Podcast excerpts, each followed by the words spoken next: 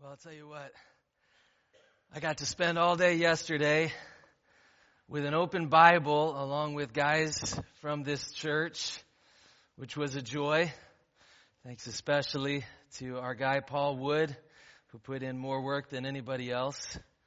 Yesterday fueled me up. And then I came here and I got to sing with you all about Jesus, and that fueled me up. And that congregational prayer, thank you, Marilyn and Dennis, that fueled me up. And a lot of good stuff from Jesus in His Word. I don't know if we need a sermon, right? I'm fueled up here. But we have some beautiful truths in front of us to think about today.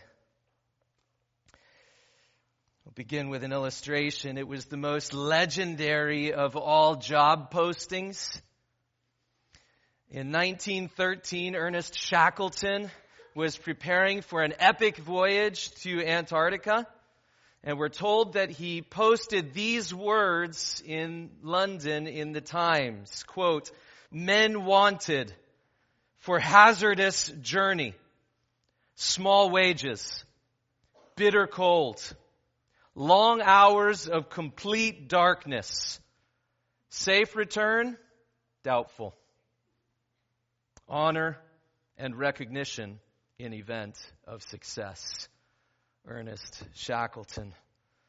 And as the legend goes, after this ad, Shackleton received 5,000 applicants to travel with him to Antarctica. Now, since I am a pastor with two degrees in history, I feel conscientiously compelled to tell you the sad news that there is no evidence that this job posting was ever actually published in the Times. I know, I'm sorry to every business leader who's used that motivational quote before. Shackleton did write to the Times on several occasions, and yes, he traveled on epic voyages to Antarctica, but as best as I can tell, the posting itself is only a legend, but it's a legend that has lived on and a legend that has found its way into several of Shackleton's biographies. Why? There's a reason why this modern myth is so believable and so often quoted. Why? Because there is a courage in our chests that will rise up for a mission so glorious that it is worth suffering or even dying for.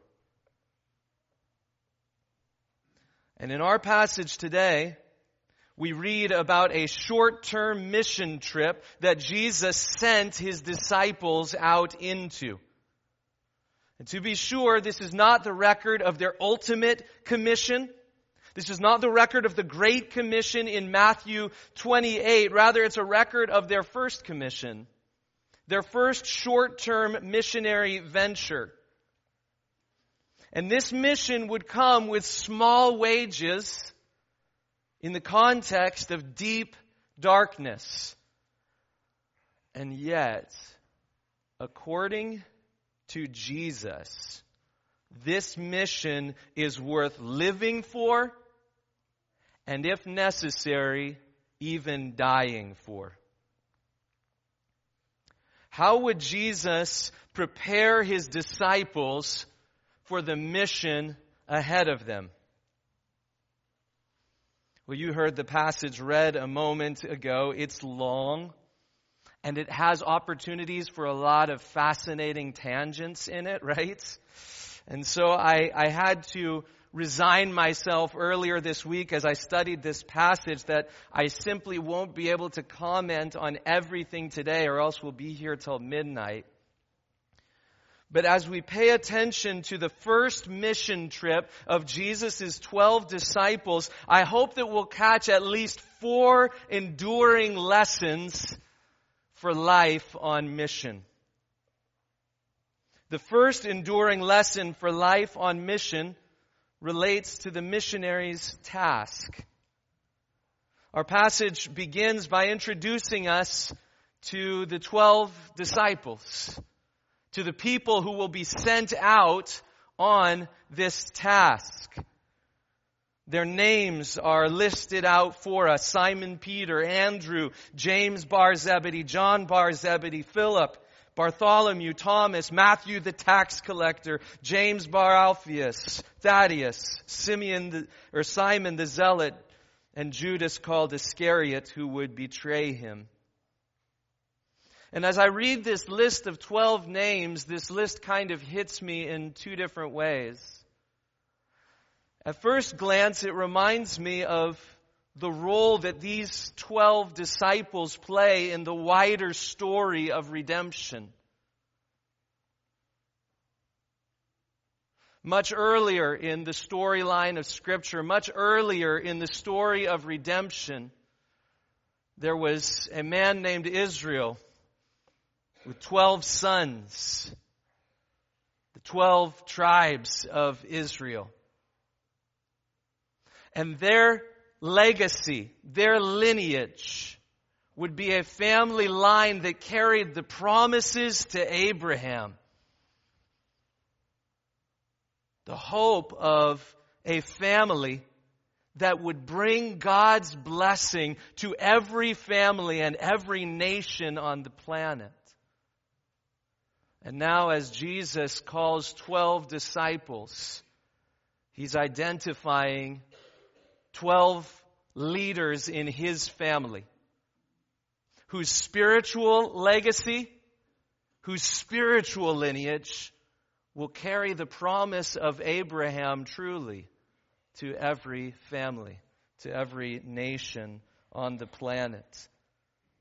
As we read these 12 names, we're reminded that Jesus is laying a foundation for his global church, which is built, quote, on the foundation of the apostles, according to Ephesians 2.20. So at one level, we read this list of names and we hear it in the wider scope of the storyline of Scripture, but as we read this list of names, we also hear something more specific related to this missionary task that Jesus is calling these 12 men into. We realize that the King of heaven knows his disciples by name. The Savior of the world calls his own by name.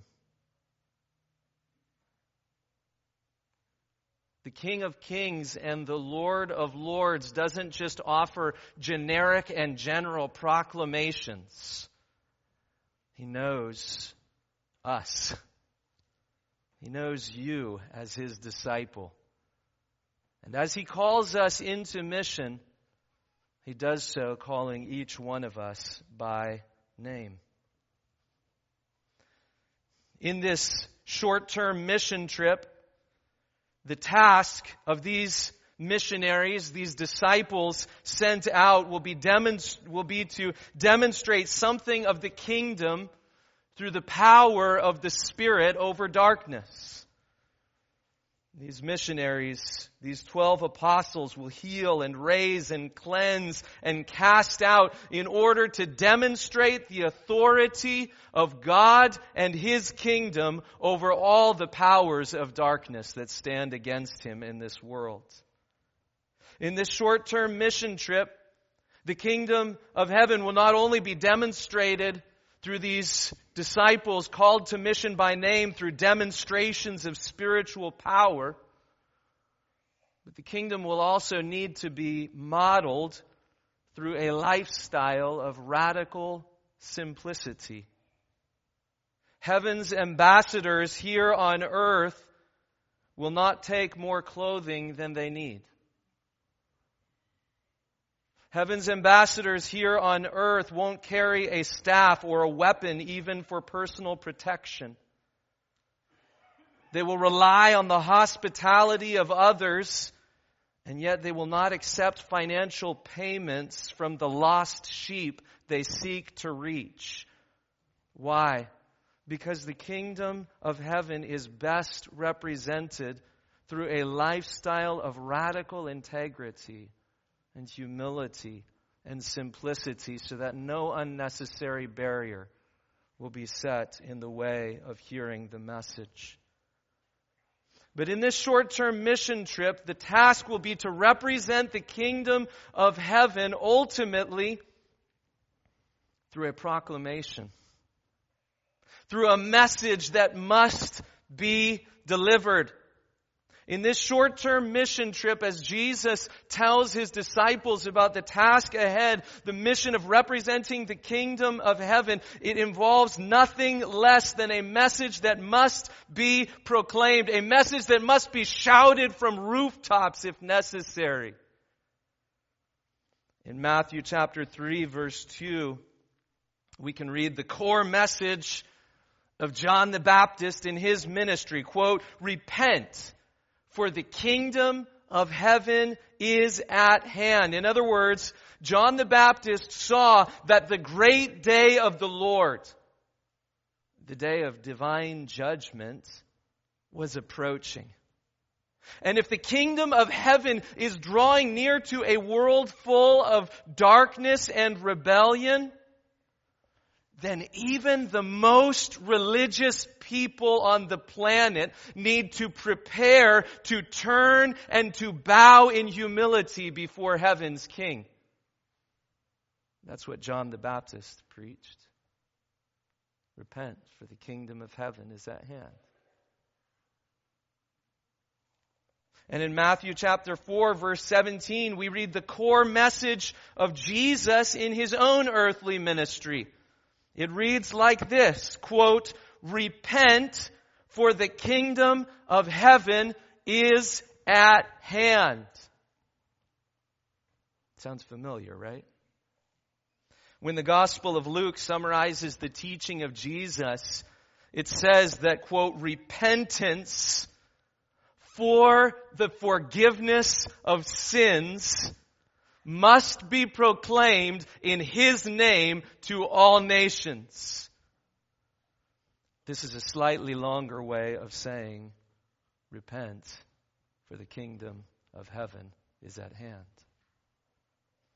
And now we read in Matthew chapter 10 verse 7 that as the disciples are sent out to represent the kingdom of heaven, as they're sent with a task to represent heaven and heaven's message, they're sent with the same message. Quote, the kingdom of heaven is at hand. These disciples are sent to tell people that the king has come and a day of judgment is approaching. Now, it will be obvious to some of us that some of the details in this section of Matthew chapter 10 are specific to this short term missionary journey that these 12 disciples were being sent on. And yet, there are elements of the mission that echo in our lives today. I mean, we may not see somebody healed every single day, although I do believe that in order to demonstrate the nearness of the kingdom, our King often is pleased to heal in order to demonstrate his nearness. We may not see healings every day, and yet we rely on the power of the same Spirit. I don't think it's wrong for disciples of Jesus today to own more than two pairs of clothing. I do at least, and I kind of hope you do as well. And yet, like the disciples on this first missionary journey, there's a certain integrity and humility and simplicity of lifestyle that we are still called to so that no unnecessary stumbling blocks will be put in the way of hearing the message of the kingdom. And of course, Jesus Christ has now given his life as a sacrifice, as a sacrifice for our sins, opening the way to the Father. And yet we continue to proclaim to those around us, repent, because King Jesus has come near, and the day of judgment really is approaching. Perhaps most significant is the difference that we read in verse 5. these 12 Jesus sent out instructing them, go nowhere among the Gentiles. And yet by the end of the book of Matthew, what do we read in Matthew chapter 28 in the Great Commission? All authority in heaven and on earth has been given to me. Go therefore and make disciples among all the nations of the Gentiles, among all the families of the earth, as far as the promise of Abraham extends. What's going on here in this passage? For a while now, the disciples have been watching Jesus do ministry. You know, we've used the NASCAR analogy before. If you've been around, you're familiar with it. It's kind of like the 12 disciples are watching Jesus do the cool stuff. And it's like at a NASCAR thing. There's one person in the car racing around the track and everybody's up in the stands like, yeah, way to go, dude, doing the stuff, right? And so the disciples up to this point in Matthew's gospel are in the stands cheering their, cheering along and saying, yeah, keep going, dude, keep doing the cool stuff. And Jesus gets out of the car and he waves to his 12 disciples and he says, ministry as I've designed it is not like NASCAR. Why don't you all come down from the stands? I've got some cars here waiting for you. He invites them to get in and to drive a few laps. But listen, why is this recorded here? Not merely as a memento so that those 12 disciples can remember their memorable NASCAR journey years ago. This is written for churches in Matthew's day so that through this, Matthew can reach out to the people sitting in the congregation who hear about the ministry of the apostles and might be tempted to think, yeah, go cool dudes riding around the track. And Matthew says, no, I'm writing this to say to you, come on down, there are some cars here for you. And even today, as we read this passage, my conviction is that the Holy Spirit wants to use these verses. Even as they explain something unique that happened at a single time in history as Jesus sent out his 12 disciples on one specific missionary journey, I believe the Holy Spirit wants to use this picture to say to some of us here today, gathered in this place in Aurora, come down off the stands when you get in the car, I've got something for you to experience as well. Christian ministry is not just a one person does it while everybody else watches kind of thing. Christian ministry by the design of Jesus involves all disciples. You and I are, are invited into what Jesus began.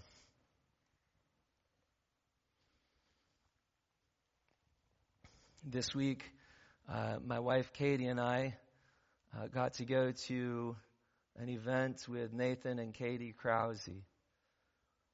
Uh, thinking about uh, an event run by a Christian organization that seeks to support families who are involved in families that are involved in foster care.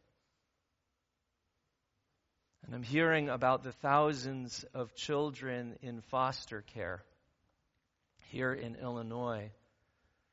And it's just breaking my heart. And then I hear the heart of Jesus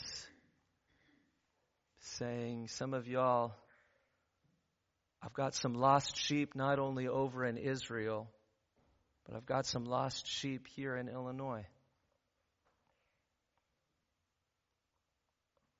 And of course, we find lost sheep not only in the foster care system.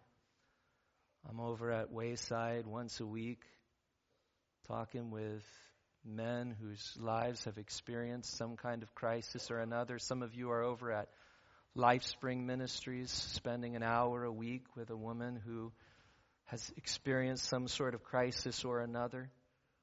Some of you are making your way over to visit older folks in nursing homes who, who are dying for somebody to just treat them like they have some dignity?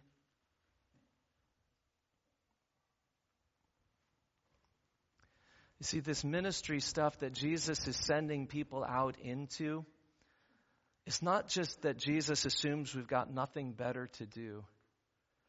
Jesus cares about lost sheep. We saw last week in Matthew chapter 9, Jesus walks among crowds, and what does he see? He sees sheep without a shepherd. And with compassion in his heart, he moves toward them.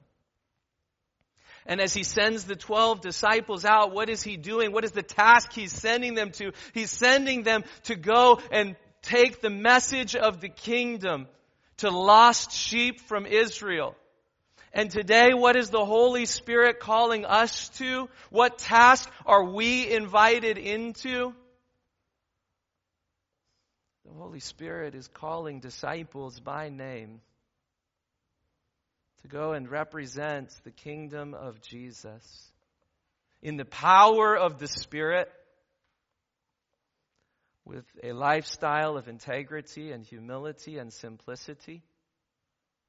With the simple message about King Jesus and his kingdom. Why? So that lost sheep from Israel, lost sheep in Indonesia, lost sheep in Illinois, and lost sheep in every part of the planet can come to know him and His great mercy. That's the task to represent the kingdom. I've spent more time than I should have on this point, and it's a long passage, so we're going to have to speed up a little. A second enduring lesson for mission. We've noticed the missionary's task here in this passage. We also need to recognize a lesson about the missionary's opposition. Jesus is very clear about this, isn't he? In verse 16, Behold, I am sending you out as sheep in the midst of wolves. Jesus is very clear about the danger that he knows we move toward when we enter the mission field. He's very clear about it. And this passage shows us a few different kinds of opposition that we might experience in the pathway of following Jesus and his mission of bringing the message of the kingdom to lost sheep. One kind of opposition that we might face is opposition from religious folks. Their synagogues, Jesus speaks about. There are some religious, righteous, and upstanding people around us who will not appreciate the message of King Jesus and his coming kingdom. And so some good, righteous looking, upstanding folk will oppose us. There's also government sponsored opposition that is mentioned here in this passage being taken into courts.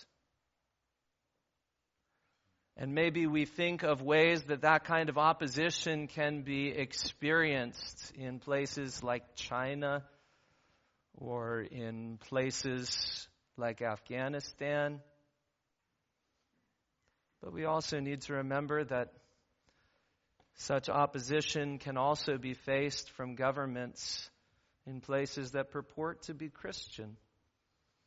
I don't know if you've read much Dietrich Bonhoeffer and his writings about the cost of discipleship and his experience of facing fierce opposition backed even by the government, even when the government claimed to be doing its work in the name of Christ.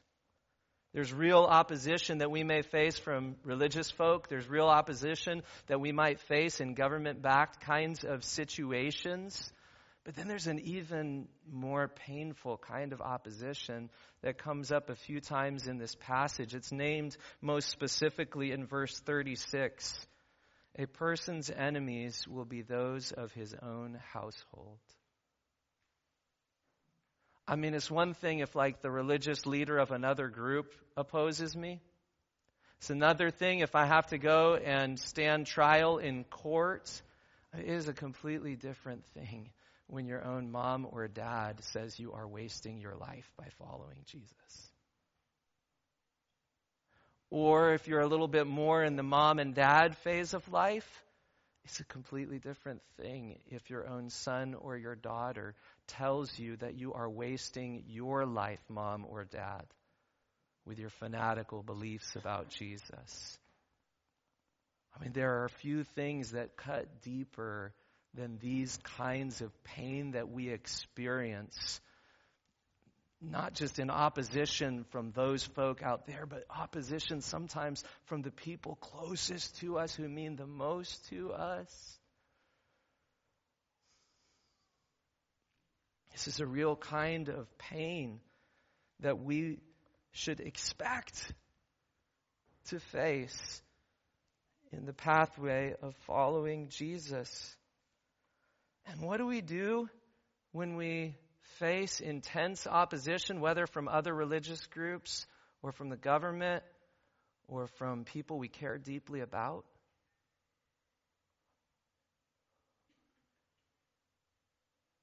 Jesus says so very explicitly in verse 16 Behold, I am sending you out as sheep in the midst of wolves.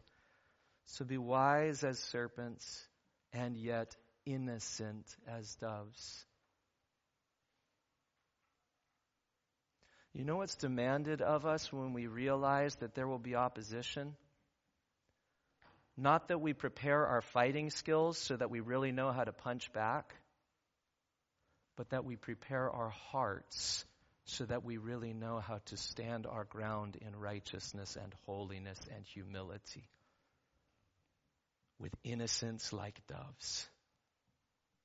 Wise as serpents, not being foolish and naive and gullible and just taken in by every scheming person out there. Wise as serpents, but not fierce as lions, innocent as doves. This is Jesus' way of preparing his disciples for mission in a world that will include real opposition.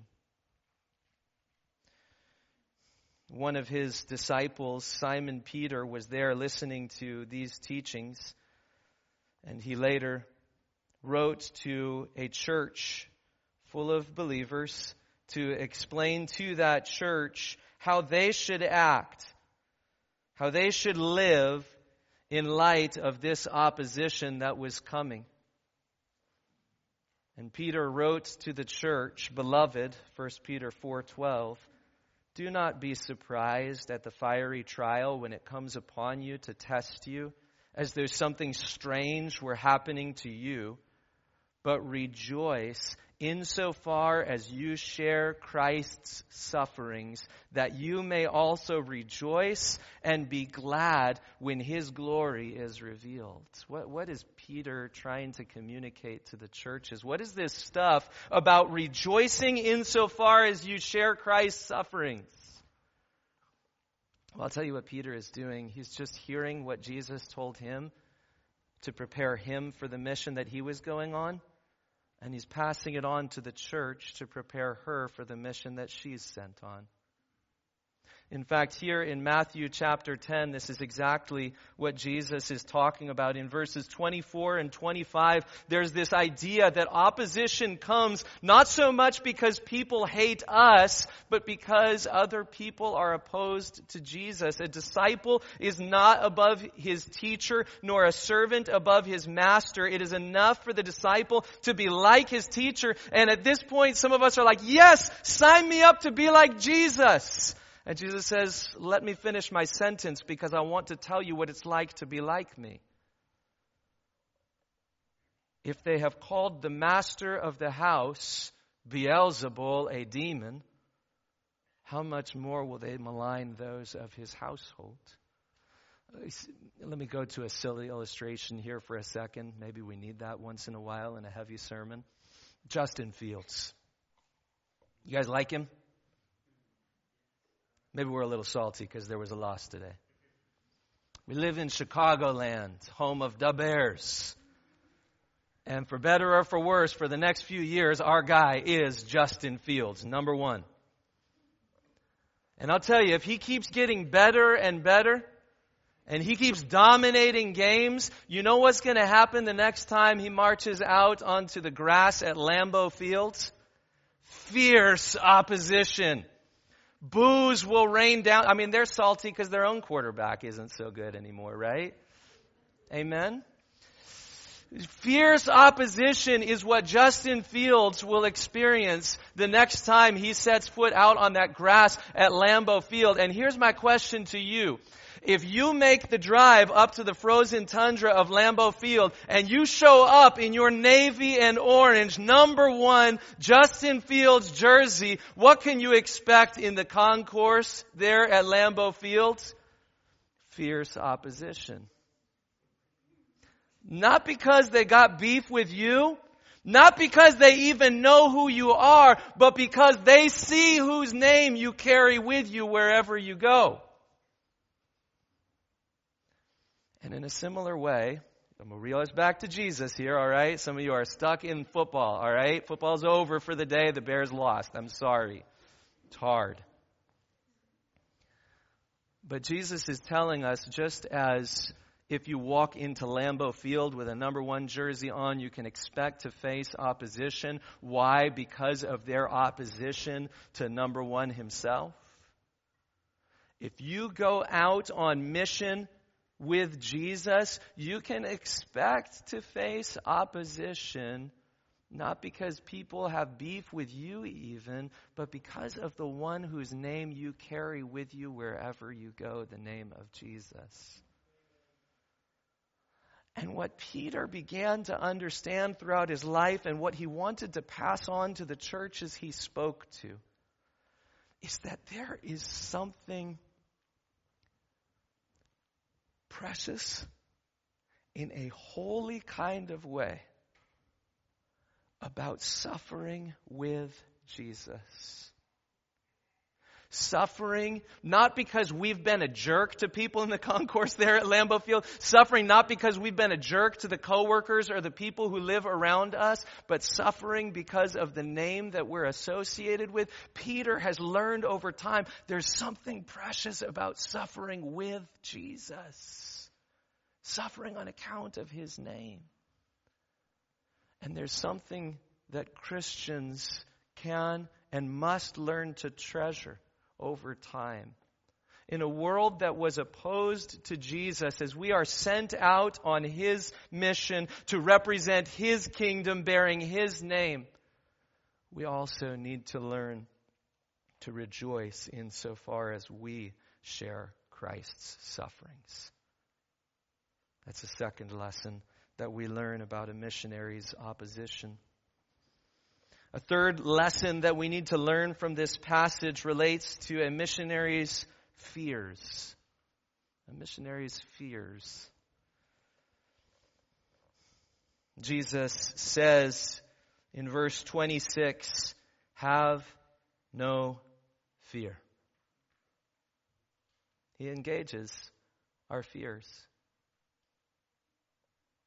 You've heard the saying before that courage is not so much a matter of having no fear as it is a matter of having the strength to overcome those fears.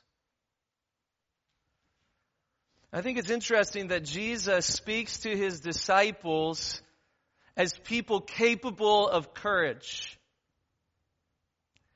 Which is to say, he speaks to his disciples not as people who are unfamiliar with fear if they were unfamiliar with fear in a frightening world, first of all, there would be something wrong with them. And secondly, there would be no need for Jesus to engage them and to pay attention to their fears, right? Jesus speaks to his disciples not as people who know nothing of fear, but as people capable of courage by the power of God's Spirit within them. People who won't just go out on mission and say, I'm fearless. But people who will go out on mission and face real opposition and be put in positions where all of a sudden fear is a part of the game. And Jesus speaks to his disciples as people capable of courage, people capable of not being mastered and dominated by those fears in such a way that they shrink back and withdraw from the mission, but people capable of stepping up and stepping forward in the face of their fears, and so continuing to engage in this kingdom representing mission to reach more lost sheep for their good and for the glory of God. Jesus speaks to his disciples as people who know, who recognize, who understand what fear is. But what does Jesus say to them more specifically about their fears in order to teach them to step forward with courage instead of being smothered and chained and enslaved by fears in the course of mission? Look with me, if you would, at verse 28. Do not fear those who kill the body but cannot kill the soul. Rather, fear him who can destroy both soul and body in hell. So the first thing that he does is he kind of says, You're afraid of the wrong things. You're busy fearing people who can do some damage at a material level. But there's something deeper to pay attention to. Instead of being motivated by those who can kill your body but can't really kill your soul, instead of being motivated by them, be motivated by God. You know, a silly illustration, but you've got a phone, and we all know the problem by now of dropping a phone. This can happen, right? Yeah? Somebody's dropped a phone before. And there's just that heart sinking moment when you're like, oh no, right? And Jesus is saying those religious people who oppose you, the, the government officials who can drag you into courts, your own family members and people who you actually care about, you know the worst that they can do to you? They can kill you. The worst that being dropped by them can do is just scuffing the $10 case that you kept your phone in. And Jesus is saying instead of worrying about the $10 plastic case that you keep your phone in, worry about the one who can, who can destroy both the case and the phone itself. You're worried about the wrong things. You're being motivated by the wrong people's opinions. You're being judged. You're allowing your life to be motivated by judgment from the wrong courtroom. Instead, pay attention to, be motivated by the judgment of the one who sits on heaven's throne, who can do far more than scuff up the outside of your phone case. And at first, this just sounds like God is mean. Like, some people are out to kill you, but I'll kill you worse. Until we realize where Jesus goes next. You see, when, when we as disciples of Jesus begin to be motivated not so much by other people's judgments as by God's judgments, what do we discover next? we discover something precious about the heart of the one who truly judges us. Look with me, if you would, at the next verse here. Verse 29 Are not two sparrows sold for a penny? And not one of them will fall to the ground apart from your Father. But even the hairs of your head are all numbered. Fear not, therefore. You are of more value than many sparrows. And so, everyone who acknowledges me before men, I will acknowledge before my Father who is in heaven.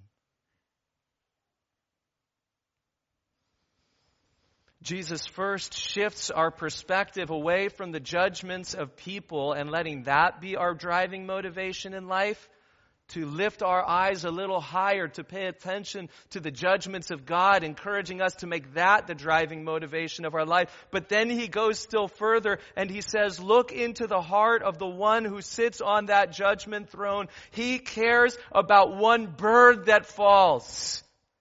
He cares about one hair that falls from your head. I'm not going to make bald jokes, I promise. He cares about one bird that falls from the sky, one hair that, call, that falls from your head. And listen to me, he cares more about you as one of his disciples than about any one of them. In other words, in the throne, in the, in the, in the judgment seat, in the only throne room that ultimately matters, there sits a heart that loves you and cares about you and that will not let anything happen to you apart from your eternal good. Have no fear, therefore. Which isn't to say there's nothing frightening in the world. It's not to say there's never moments of anxiety or heaviness in our hearts. But it is to say, in those moments when we're confronted with how frightening life can feel, because of His heart for us, we can, when we turn our attention and our gaze to His heart for us, we can find the courage to step forward and keep going in what Jesus has called us to do.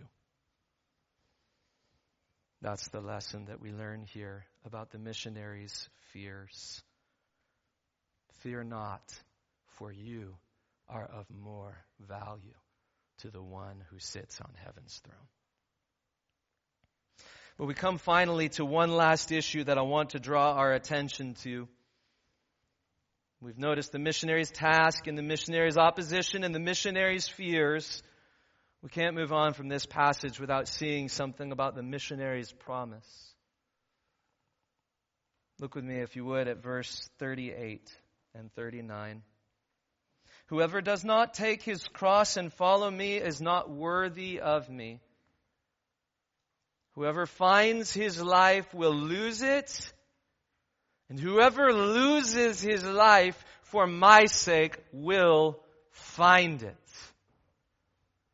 And then Jesus goes on to recount rewards that are given for the simplest of gestures even offering a cup of cold water to a little one.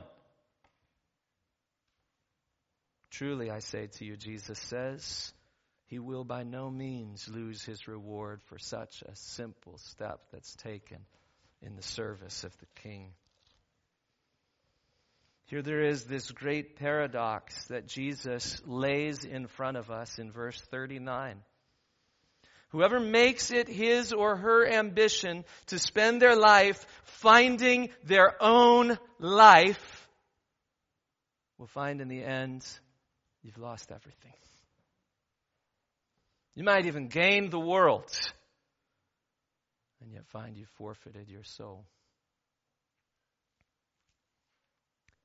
And on the other hand, there is this beautiful promise that empowers us to keep going on mission behind Jesus, to keep following Him despite the challenges and the opposition and the darkness and the fears that may seek to slow us down. There is this beautiful promise. Whoever loses his life for my sake will find it. This is a hard word in any time and in any culture because for in any time and in any culture, we love ourselves. We love our lives. It's like the one thing I don't want to lose. But this is doubly hard in our time and in our place, right? Because we live in an age of individualism. Whether it's the kind of the rugged individualism, ain't nobody going to tell me what to do, or whether it's expressive individualism, it's my right to express myself however I feel. That's what leads to greatest joy. We live in an age of individualism, and so these words of Jesus sound almost cruel to talk about losing our life. C.S. Lewis was a literature professor at Oxford University. And in his little book called Mere Christianity, he engages this issue of how precious our lives seem to us.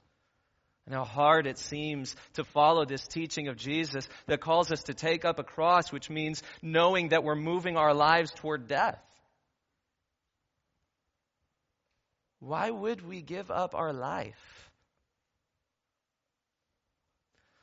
And C.S. Lewis, this literature professor, begins to engage us on this issue, and he points out there are actually a lot of things in life that you can't find by looking for them. You want to be an original artist, he points out? Nobody becomes an original artist by thinking about making original art.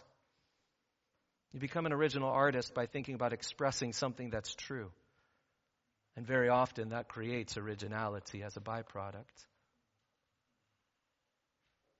And in a variety of other ways, we don't find what we're looking for by focusing on it. We only find what we're looking for by focusing on something else greater. In the same way, C.S. Lewis points out, this is how it works in our relationship with ourselves. You want to find your true self, who you are made to be, you won't find it by seeking to look within and stare at your true self and try to protect it at all costs. You want to know how to find your true self? C.S. Lewis wrote it beautifully, so I'm just going to read his words. Give up yourself, and you will find your real self. Lose your life, and you will save it. Submit to death, death of your ambitions and favorite wishes every day, and death of your whole body in the end, and you will find eternal life. Keep back nothing, Lewis urges. Don't try to hang on to some part of yourself that you say, I'll give God all of that, but I want this to be mine. No, keep back nothing because nothing you have not given away will ever be really yours. Nothing in you that has not died will ever be raised from the dead. Look for yourself. Look out for yourself. Protect yourself at all costs. And in the end, in the long run, you will find hatred, loneliness, despair, rage, ruin, decay.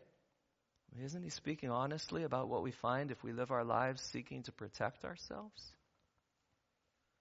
But look for Christ. Keep your eyes on Him. Follow Him. Look for Christ and you will find Him and with Him everything else thrown in. Do you want to know how to find yourself? You want to know how to find that which is truly life? Turn your attention away from yourself and turn your attention to Jesus. And that's when you'll find that you truly live. And this is the promise that Jesus lays before us, the promise that will keep us motivated in mission.